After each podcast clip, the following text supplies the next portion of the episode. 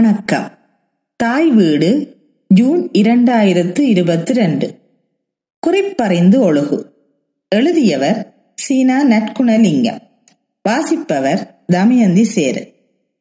குறிப்பறிதல் என்பது பிறர் உள்ளத்துள் எண்ணுவதை அவர் சொல்லாமலேயே, அதாவது அவருடைய மனக்குறிப்பை அறிந்து நடக்கக்கூடிய திறமை. குறிப்பறி கருவிகளாக முகமும் கண்ணும் சிறப்பித்து சொல்லப்படுகின்றன. இவற்றை நோக்கியே ஒருவரது அகக்குறிப்பை அறிந்து கொள்ளலாம். வாய்ச்சொற்கள் இல்லாமலே தம் உள்ள குறிப்பை கண்களால் இறைஞ்சுவது போன்ற புறத்தே உடம்பில் தோன்றும் மேற்பாடுகளால் ஒருவருக்கொருவர் அறியுமாறு செய்த ஒருவர் மற்றவர் வாயால் சொல்லாமலேயே அவர் நினைப்பதை, சொல்ல வருவதை, செய்ய விரும்புவதை அவரது முகத்தை நோக்கி புரிந்து கொள்ளுதலே குறிப்பறிதல் ஆகும். பொதுவாக உலகத்தில் பிறரோடு பழகுகின்றவர்கள் அனைவருக்கும் இப்பண்பு தேவையான ஒன்றாகும்.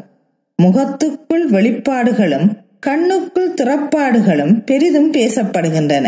சிரிப்பது பேசுவது போல குறிப்பறிந்து ஒழுகுவதும் மனித இனத்துக்கு மட்டுமே உரிய தனிப்பண்பு. உண்மையான மனிதர்களை தேடுவோர் பலர். பேச்சு என்பது மாந்தரை இயக்கி மனித இன வளர்ச்சிக்கு உதவுவது. பேச்சு இல்லாமல் கருத்தை தெரிவிப்பதிலும் வாங்கிக் கொள்வதிலும் குறிப்பறி திறன் கொண்டவர்கள் மற்ற மனிதரிலும் மேம்பட்டவர்கள். இயற்கை அறிவு, கல்வி அறிவு, பட்டறிவு இவை மக்கள் நல்வாழ்வு வாழ அவசியம். இவற்றுடன் வைத்து எண்ணக்கூடியதல்லாத தனிப்பட்ட சிறப்புடையதாக குறிப்புணரும் திறனுக்கு மேலான இடம் உண்டு. கூறாமை நோக்கி குறிப்பறிவான் எஞ்ஞான்றும் மாறா நீர் வையக்கு அணி. குறிப்பு அறியும் திறன் உடையவன் உலகுக்கே ஒரு அணிகலனாவான் என்கிறார் வள்ளுவர். அவனது உறவை பெற உயர்வான விலையும் கொடுக்கலாம். பேசும் மொழியிலேயே பல வேளைகளில் உண்மை பொருள் எது என்று காண முடியாமல் போவதுண்டு. அப்படி இருக்க ஒருவரது முகமும் கண்ணும் வேறு வேறு சூழ்நிலைகளில் பலதரப்பட்ட செய்திகளை குறித்து நிற்கும் போது அவற்றையெல்லாம் தெளிவாக உணர்ந்து கொள்வது சிறப்பான இயல்புதான். சொற்களின் துணையின்றி மற்றவர் தம் மனக்குறிப்பை உணர்ந்து செயற்பட்டால் நமக்கு கூடுதல் வலிமை கிடைத்தது போல உணர்வோம் என்பது உண்மை. குறிப்புணர்வு அற்றோர் ஏதோ ஓர் உறுப்பு குறையுற்றவர் போல்வர். சில அழகிய பெண்களின் கண்களில் 2 விதமான பார்வைகள் உள்ளன. ஒன்று காம நோயை தூண்டக்கூடியது, மறுபார்வை அதற்கு மருந்து ஆகிறது. இதனை வள்ளுவர் இருநோக்கு இவள் உண்கண் உள்ளது, ஒரு நோக்கு நோய் நோக்கு, ஒன்று அந்நோய் மருந்து என்கிறார். கண்களால் களவாடக்கூடிய பெண்களும் உளர். ஒரு ஆண் ஒரு பெண்ணை பார்க்கும் போது அவர் வெட்கத்தால் தலைகுனிவர். செரா அச்சிறு சொல்லும் செற்றார் போல் நோக்கும் உரா அர் போன்று உற்றார் குறிப்பு, அதாவது பகையற்ற கடும் சொல்லும் பகைவர் போன்ற கோப பார்வையும் அடுத்தவர் போல தெரிந்தாலும் அன்பின் குறிப்பாகும் என்கிறார் வள்ளுவர். காதலர் இருவரின் கண்களும் மோதி ஒன்றோடு ஒன்று பேசி மகிழும் போதும் வாய்க்கு என்ன வேலை? அன்பும் இரக்கமும் கருணையும் இல்லாத கண்கள் முகப்பார்வைக்கு இருந்தாலும் அவை பயனற்றவை. கருணையும் இரக்கமும் கண்களுக்கு அழகு. அது இல்லாத கண்கள் முகத்தில் 2 புண்கள்.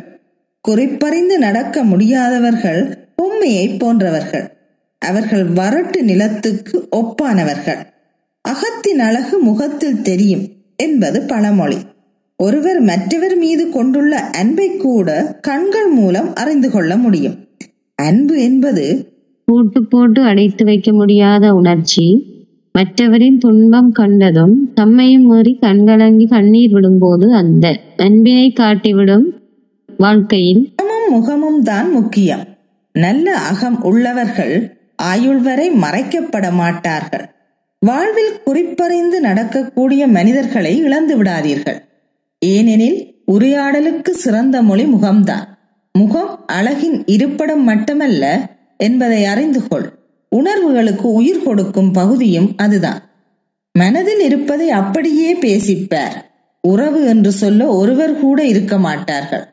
அறிவாளியாக இருக்க வேண்டும் என்ற நோக்கத்தை விட யாரையும் அறியாமல் காயப்படுத்திவிடக் கூடாது என்ற நோக்கமே சிறந்தது. தலையில் சுமக்கும் பாரத்தை விட மனதில் சுமக்கும் பாரத்திற்கே வலியும் தூரமும் அதிகம். எனவே மனதின் கவனம் வேண்டும், அதற்கு பிரதிபலிப்பு உண்டு. சில குடும்பங்களில் குறிப்பறிந்து பணிவிடை செய்யும் கணவர் மனைவிமார் இருப்பார்கள். அவர்களது குடும்பம் நன்றாகவும் நலமாகவும் வாழும். குறிப்பறிந்து நடந்து கொள்ளாத பல குடும்பங்கள் ஆரோக்கியமற்றதாகவும் சோகம், கவலை, விவாகரத்து, தற்கொலை என முடிவு கண்டவர்களும் உள்ளனர். குறிப்பறிந்து நடக்கும் குணம் கொண்டவரை தன்னிடம் இருக்கும் செல்வங்கள் எதை கொடுத்தேனும் துணையாக வைத்துக் கொண்டால் வாழ்வு சிறக்கும். ஆனால் அவர்கள் அரிதாகவே உள்ளனர். குறிப்புகளை வைத்து உள்நோக்கத்தை இலகுவாக அறிந்து கொள்பவர் உறுப்பால் ஒத்தவராக இருந்தாலும் அறிவால் வேறுபட்டவர் ஆவர். அடுத்தவர்களின் பார்வை வேறுபடுவதை கொண்டே அவர் தம் மனக்கருத்தை அறியும் ஆற்றல் உடையவருக்கு பகைமையையும் நட்பையையும் அவர்கள் சொல்லவில்லை என்றாலும் அவர் தம் கண்களே சொல்லிவிடும். அக்கண்களை அறியும் ஆற்றல் இருந்துவிட்டால் மனமகிழ்வுடன் வாழலாம். பேசாத ஒருவரின் மன ஓட்டத்தை நுட்பமாக அளக்கும் அளவுகோலான முகத்தை வைத்து குறிப்பு அறிபவர் தனி இடத்தில் வைக்கப்பட வேண்டியவர்.